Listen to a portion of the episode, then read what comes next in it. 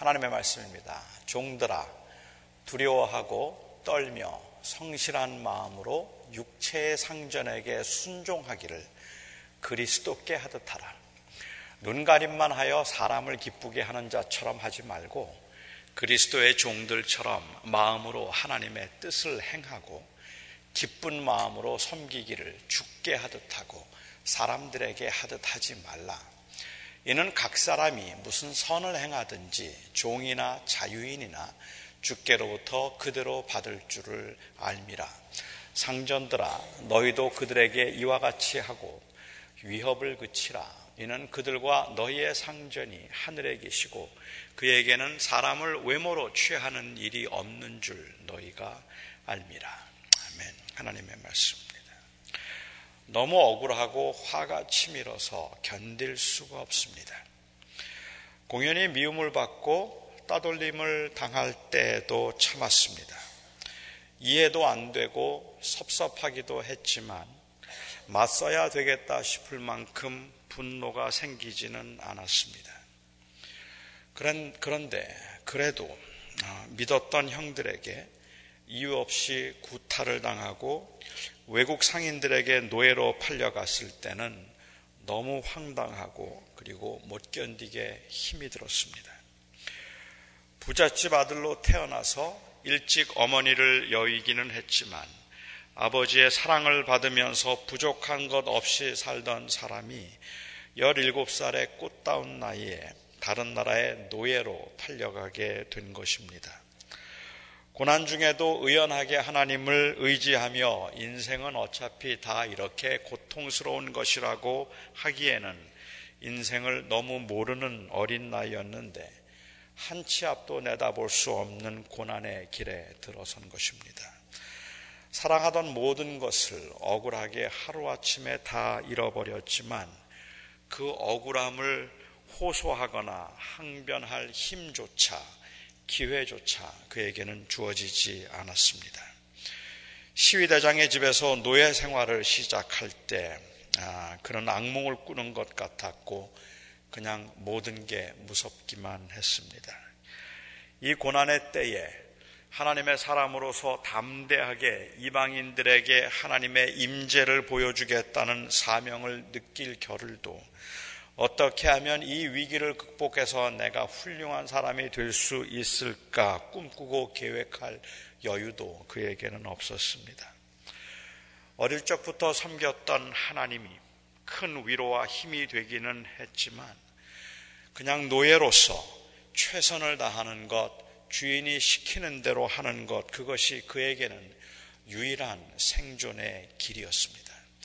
사명으로가 아니라 생존으로 그는 성실하게 일했습니다. 그나마 성실함으로 주인에게 인정을 받고 칭찬을 받았을 때 힘이 되기는 했어도 그걸 하나님의 은혜요, 하나님의 도우심이라고 말하는 것이 오히려 측은해 보일 만큼 그는 그의 인생은 전반적으로 비참합니다. 왜 이렇게 힘든 걸까요? 뭘 잘못해서 이런 고난을 당해야 하는 걸까요? 설상가상으로 주인의 부인이 자기를 겁탈하려 했다고 억울한 누명까지 씌웠습니다. 약자들은 당할 수밖에 없는 이 불공평한 세상, 노예제도의 이 비인간성, 자기의 욕심만을 채우려는 사악한 이기주의, 이런 이야기들로 부조리에, 부조리에 항의하면서 인간의 존엄을 찾기에는 그냥 삶의 무게가 너무 버겁습니다. 문득 문득 왜 하나님이 나를 이렇게 대하실까 원망스럽기도 하고 그리고 억울함과 외로움에 눈물로 하소연을 해보기도 하지만 그래도 그 하나님 밖에는 아무 의지가 없어서 아무것도 힘이 될 수 없어서 하나님만 바라볼 뿐입니다. 아마도 이런 심정이었을 겁니다. 전쟁에서 포로가 되었든 아니면 부모가 빚을 갚지 못해서 노예로 팔려왔든 아니면 너무 먹고 살기가 힘이 들어서 스스로 자기를 팔아서 노예가 되기를 자처했든 오늘 말씀을 듣는 사람들 중에는 짐승만도 못한 대접을 받으면서 그날도 주인에게 모진 매를 맞고 예배에 참석한 사람도 있었을 겁니다. 하나님이 우리와 함께 하시니 우리 모두 담대하게 일어나서 이 억울한 그 이 악한 자들을 대적하자고 말하면 목숨을 걸고 싸울 만큼 억울했습니다. 아니 이런 억울한 사정에 있는 사람들을 위해서 교회가 돈을 걷어서 다만 몇 명이라도 값을 지불하고 자유하게 해줄 수 있는 실제적인 도움이라도 줄 수 있으면 좋겠습니다. 그렇게 할 수 없으면 그냥 가만히 있었으면 좋겠습니다. 주인이 식사 중에 기침을 했다고, 주인이 식사하는데 기침을 했다고 등짝이 찢어지도록 채찍을 맞고 서글픔과 분노를 견디지 못하고 교회에 왔는데 그날 말씀이 종들아 주인을 상전을 대할 때 죽게 하듯 하라 종들아 두려워하며 떨며 성실한 마음으로 육체의 상전에게 순종하기를 그리스도께 하듯 하라 말씀하십니다. 여러분은 이게 말이 된다고 생각하십니까? 예수님은 나를 위해서 당신의 목숨을 버릴 만큼 그렇게 나를 사랑하셨습니다. 아무도 인정해 주지 않는 외로운 인생임에도 불구하고 무조건 사랑해 주셨습니다. 그 은혜 때문에 주님을 사랑합니다. 그러니까 아무리 사는 게 힘이 들어도 주님께는 늘 감사한 마음으로 살 수 있습니다. 그런데 자기를 개나 돼지 취급하고 인격을 모독하는 상전에게 어떻게 죽게 하듯 할 수 있단 말입니까? 바울도 로마 시민인지라 이 기득권의 편에서 약자의 희생과 그리고 약자의 인내를 요구하고 있는 건 아닙니까? 약한, 악한 자를 죽게 대하듯 하는 것이 무슨 정의입니까? 이 약자와 억울한 자의 입장에 한번 서보세요. 희생, 사랑, 용서, 그거 그렇게 쉬운 게 아닌데, 사람들은, 사람들이 남의 일이라고 너무 쉽게 말하고 있는 겁니다. 매를 맞고 수모를 당하고 억울해 죽겠는데, 평생을 그렇게 살았는데, 그리고 지금도 앞이 캄캄해서 어떻게 살아야 할지 모를 만큼 모든 것이 다 억울하고 불공평하다고 생각되는데, 그런데 그들에게 상전을 대할 때 죽, 죽게 대하듯 하라고 말한다면 어떻게 이해를 해야 할까요? 아주 오래전 이야기입니다. 제가 중국 연길에서 한 조선적 여인에 관한 이야기를 들었습니다. 중학교 선생을 하고 있었는데 너무 생활이 어려웠답니다. 한국에 가면 돈을 벌 수 있다고 해서 가족들 중에 제일 똑똑했던 자기가 뽑혀서 가족을 대표해서 한국에 가기로 했답니다. 가족들이 힘들게 돈을 모아서 여비를 마련해 주었습니다. 한국에 와서 한 어떤 사람의 소개로 한 달, 어, 한 달에 숙식 제공하고 한 달에 80만 원 주겠다는 식당에 취직을 했습니다. 식당에서 먹고 자면서 하루에 16시간씩 하루도 쉬지 않고 일했습니다. 수모를 당하고 욕을 당하고 그리고 말도 안 되는 성추행을 당하면서도 그러면서도 일을 했습니다. 그렇게 일을 했는데 28일째 되는 날 일을 못한다고 느닷없이 해고를 당해서 한 푼도 받지 못하고 쫓겨났답니다. 양쪽 입장을 들어본 것은 아니니까 진실이야 모른다 해도 이런 상황에서 그런 주인을 대할 때 죽게 하듯 존경과 두려움으로 대하라고 한다면 여러분은 동의하실 수 있겠습니까? 19세기까지 미국에서 힘 있는 기독교 지주들이 노예들에게 했던 말이 바로 이 말 아닙니까? 이런 상황에서 눈가림만 하여 사람에게만 잘 보이려는 속임수를 쓰지 말고 성실함으로 성실한 마음으로 순종하기를 죽게 하다라는 권면은 최근 일부 신학자들이 강한 불만을 보이는 대로 기득권을 가진 사람의 편에서 약자의 희생을 요구하고 있는 이 자본주의적 기독교의 정의롭지 못한 모습입니다. 그래서 저도 오늘의 이 말씀이 그렇게 편안하지만은 않습니다. 물론합니다. 그 당시의 제도권에서 볼 때에는 노예들이 지금의 지금 어, 노예들의 생각이 지금 고용인들의 생각과는 많이 달라서 저항할 마음도 없었고 제도를 바꾸어 보겠다는 의지도 없었을 겁니다. 그들은 어차피 자유를 경험해 본 적이 없어서 그 자유가 얼마나 좋은 것인지조차 모르고 살았을런지도 모릅니다. 그냥 운명으로 받아들이고 그냥 아, 그것조차도 행복했을런지도 모릅니다. 하지만 그래서 더 화가 나는 겁니다.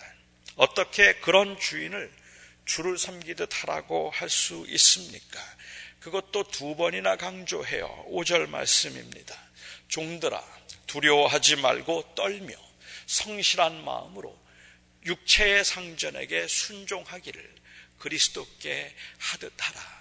제가 여러분들에게 드린 그 세팅을, 아니, 여러분들이 지금 일하고 있는 고용인으로서 직장에서 일하는 그 여러분의 상태를 생각하지 마시고, 당신 노예들의 입장을 한번 생각해보고 이 말씀을 보자는 말입니다. 종들아, 두려워하며 떨며 성실한 마음으로 육체의 상전에게 순종하기를 그리스도께 하듯 하라. 7절에 또 말씀하셨어요. 기쁜 마음으로 섬기기를 죽게 하듯 하고 사람들에게 하듯 하지 말라. 사실 현대 교인들 중에는 이 죽게 하듯 하라 하는 이 말 자체에 심한 거부감을 느끼는 사람들이 많이 있습니다.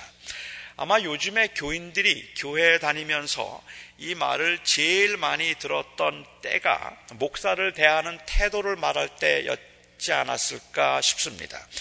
주를 대접하든 목사를 대접하라든지 죽게 하듯 목사에게 대접하면 복을 받는다든지 목사는 하나님 대신이니 목사를 잘 섬기는 것이 하나님을 잘 섬기는 것이라는 말을 여러분도 들어보셨을 겁니다. 이쯤 하면 아멘이 나와야 되는데 아멘이 안 나오죠. 이렇게 대하는 게 목사를 죽게 하듯 대하는 것입니까? 목사가 돈을 좀 밝히고 욕심을 부려도 너그럽게 봐주면 됩니까? 죽게 하듯. 그런데 우리 주님은 그렇게 살지 않았잖아요. 목사에게 최고를 가져다 주고 맞든 틀리든 그 말에 순종하고 잘 받드는 것이 죽게 하듯 하는 겁니까? 아니요. 우리 주님께서도 그렇게 우리 우리 우리는 주님께도 그렇게 순종하지 않고 주님께서도 그런 순종을 요구하지는 않으시는 것 같아요. 우리 주님은 우리가 따져도 화를 내고 참고 받아주시는 분입니다. 목사는 주님처럼 하지 않아요. 그뿐만 아니라 사실은 주를 섬기며 받들듯이 그렇게 목사를 섬기어 받들면 그 목사도 망할 뿐만 아니라 그건 우상숭배에 다르지 않습니다. 바울과 바나바가 루스드라에서 발을 쓰지 못하는 장애인을 고쳐주었을 때 그 능력에 감동을 받은 사람들이 바울과 바나바를 정말 주를 대하듯이 대했습니다. 그때 그래서 그들을 섬기려고 했던 거죠. 그때 바울과 바나바가 보인 반응을 여러분 기억하십니까? 소리를 지르고 무리 가운데 뛰어들어가며 옷을 찢었습니다. 통사정을 하면서 말렸습니다. 하나님 말고는 이렇게 하면 안 된다고 통사정을 하면서 말렸습니다. 죽게 하듯 하라는 말은 그런 경의를 표하는 마음으로 무조건 순종하라는 말이 아님에 틀림이 없습니다. 이런 건 흉내도 내면 안 되는 겁니다. 이렇게 흉내조차 내는 것조차도 사실은 참남된 것이고 주님의 영광을 가리는 것이고 사람을 병들게 만드는 것이 된다는 말입니다. 주님을 대신하는 그 이 주인으로 섬기라는 의미로 보기 어렵다는 말이죠. 저의 지나친 상상일 수도 있겠습니다만은 저는 그 절박하고 열악한 환경에 있는 사람들이 예수님을 믿고 난 후에 여전히 고난을 당하면서 주님에 대해서는 도대체 어떻게 생각했을까? 죽게 하듯 하라고 했는데 주님에 대해서는 어떻게 생각했을까라고 아까 궁금했습니다. 어쩌면 그냥 전에는 기구한 운명이라고 생각했던 사람들도 하나님을 믿기 시작했기 때문에 그리고 하나님에 대해서 배우기 시작하면서 처음으로 하나님께 대한 의문과 원망을 가진 사람들도 많이 있었을 겁니다. 사람이 노예가 되어서 사람 대, 사람 대접도 못 받을 때까지 주님은 도대체 뭘 하고 계셨던 겁니까?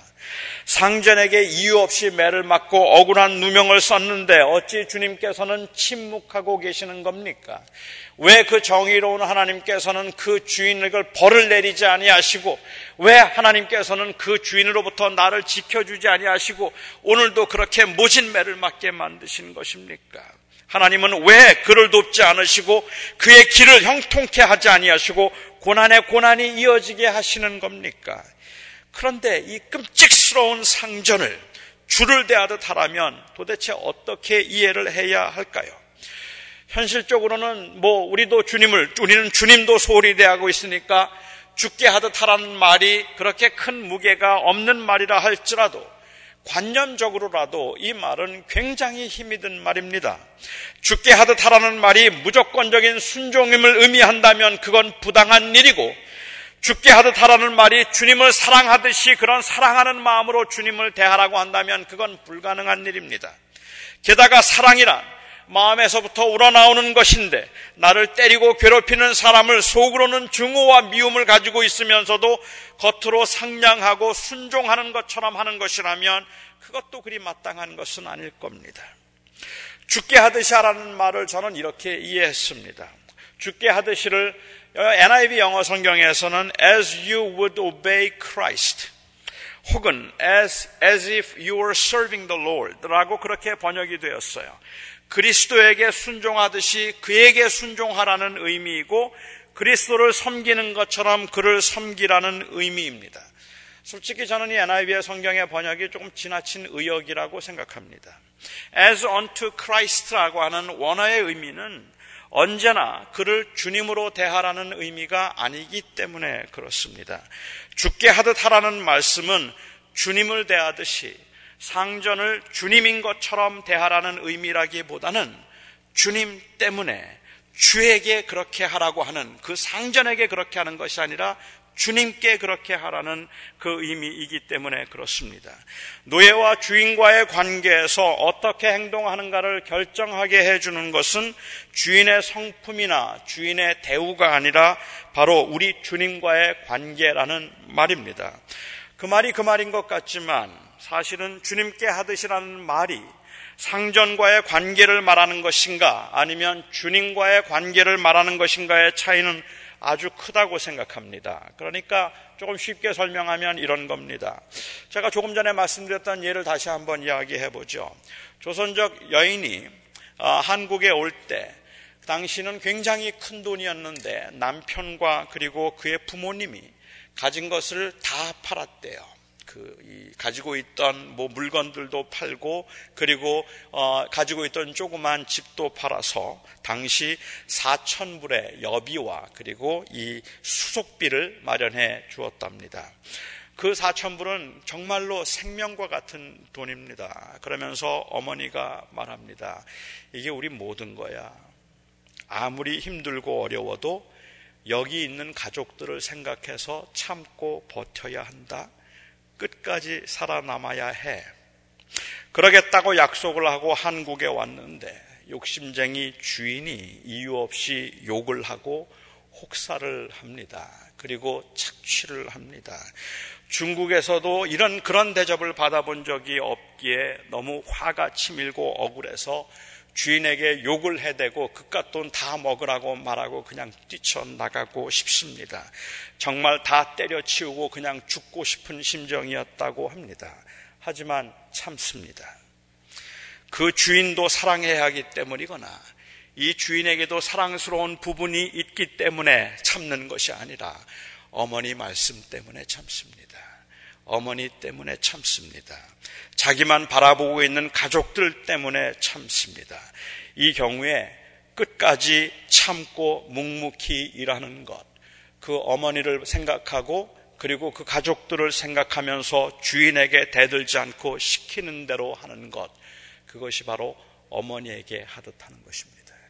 그것이 바로 어머니에게 하듯 하는 것이라는 말입니다. 가족들을 대하는 것처럼 사랑을 한다면 그건 가족들 때문입니다. 여러분은 이 차이가 느껴지십니까?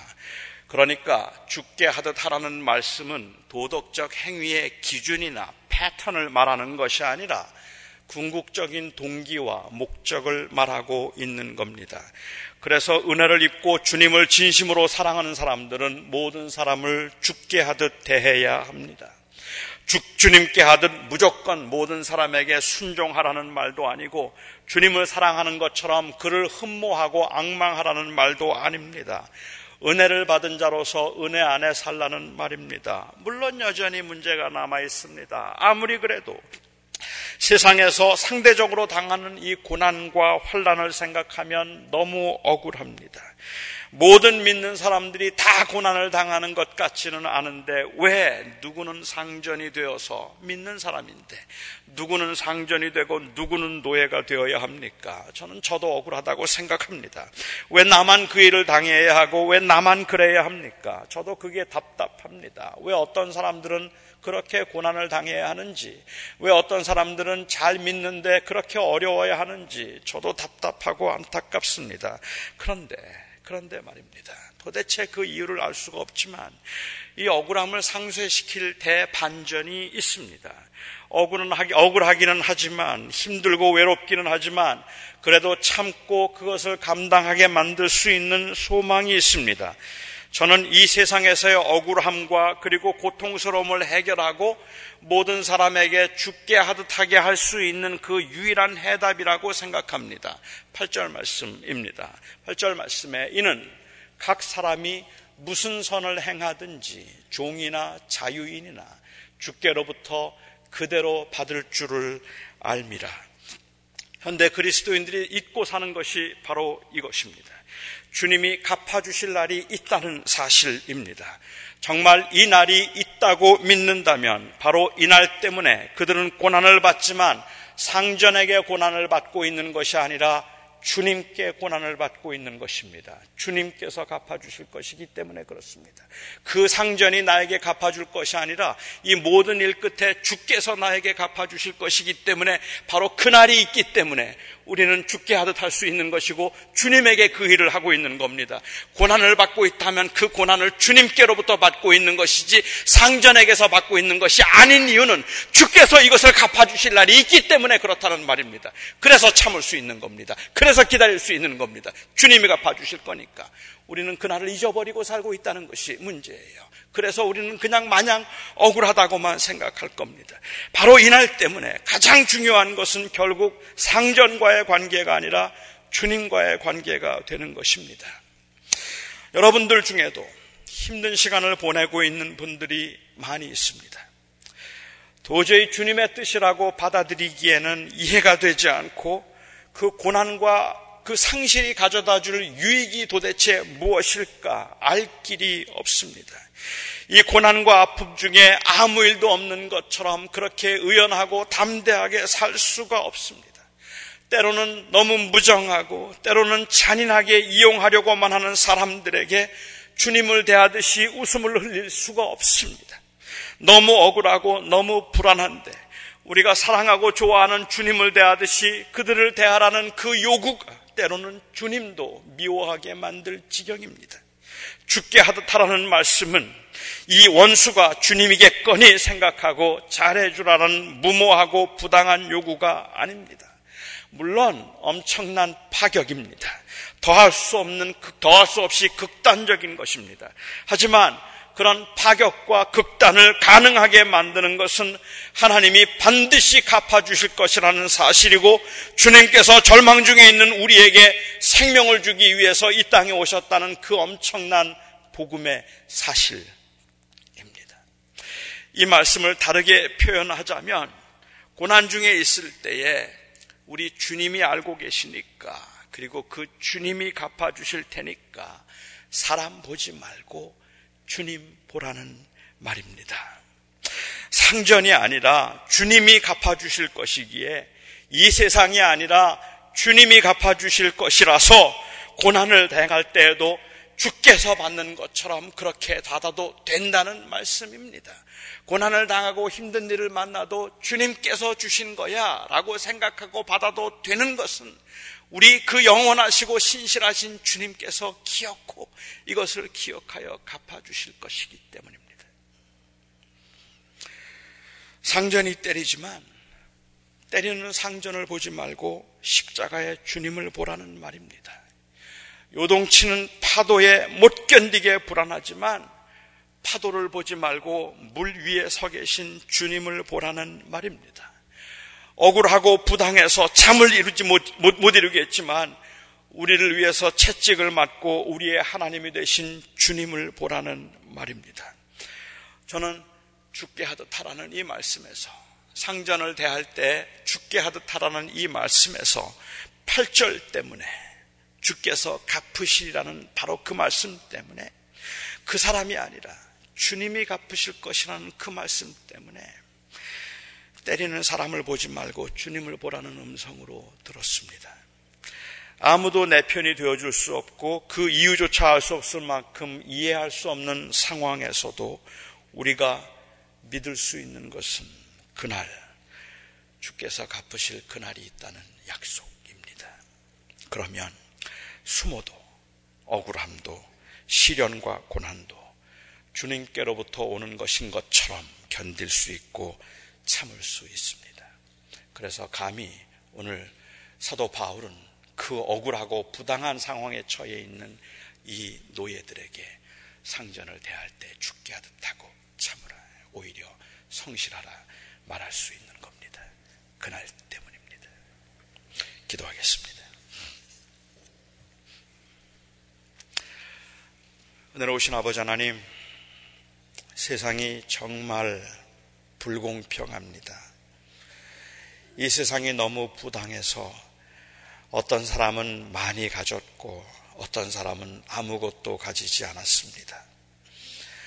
모두가 다 착취를 하는 것은 아니지만 그 지극히 이기적인 세상을 살아가면서 사람들은 다 자기의 편리와 편안함대로만 생각을 하고 그렇기 때문에 없는 자들, 약한 자들은 어쩔 수 없이 눌림을 받으며 살 수밖에 없습니다. 언젠가 하나님께서 도와주실 것이라 생각하고 하나님 믿고 살아가는데 정말 버거운 인생입니다. 우리 사랑하는 성도들 중에도 오늘 이 자리에서 예배하고 있는 우리 사랑하는 성도들 중에도 무슨 일을 만나든지 죽게 하듯 하라는 이 말씀 앞에 그냥 알 수 없는 분노와 서글픔을 느낄 수밖에 없는 그러한 외롭고 힘든 사람들이 있습니다. 나의 아버지 하나님, 정말 인생은 그렇게 부당하지만 왜 이래야 하는지 모르겠지만 은혜로우신 하나님, 주께서 저희들의 그 부당함과 억울함과 그리고 저희들의 이 약함과 이 무지함을 해결하기 위하여 우리에게 그 생명을 주기 위하여 이 땅에 오셨사오니 그 믿음 때문에 우리가 당한 이 고난도 주를 대하듯 대할 수 있게 하여 주시고 우리가 처한 그 상황에서 정말 못마땅해 보이는 사람이라 할지라도 주님을 대하는 마음으로 대할 수 있게 하여 주시옵소서. 주께서 그날 갚아주실 줄 믿습니다. 예수님의 이름으로 기도하옵나이다. 아멘.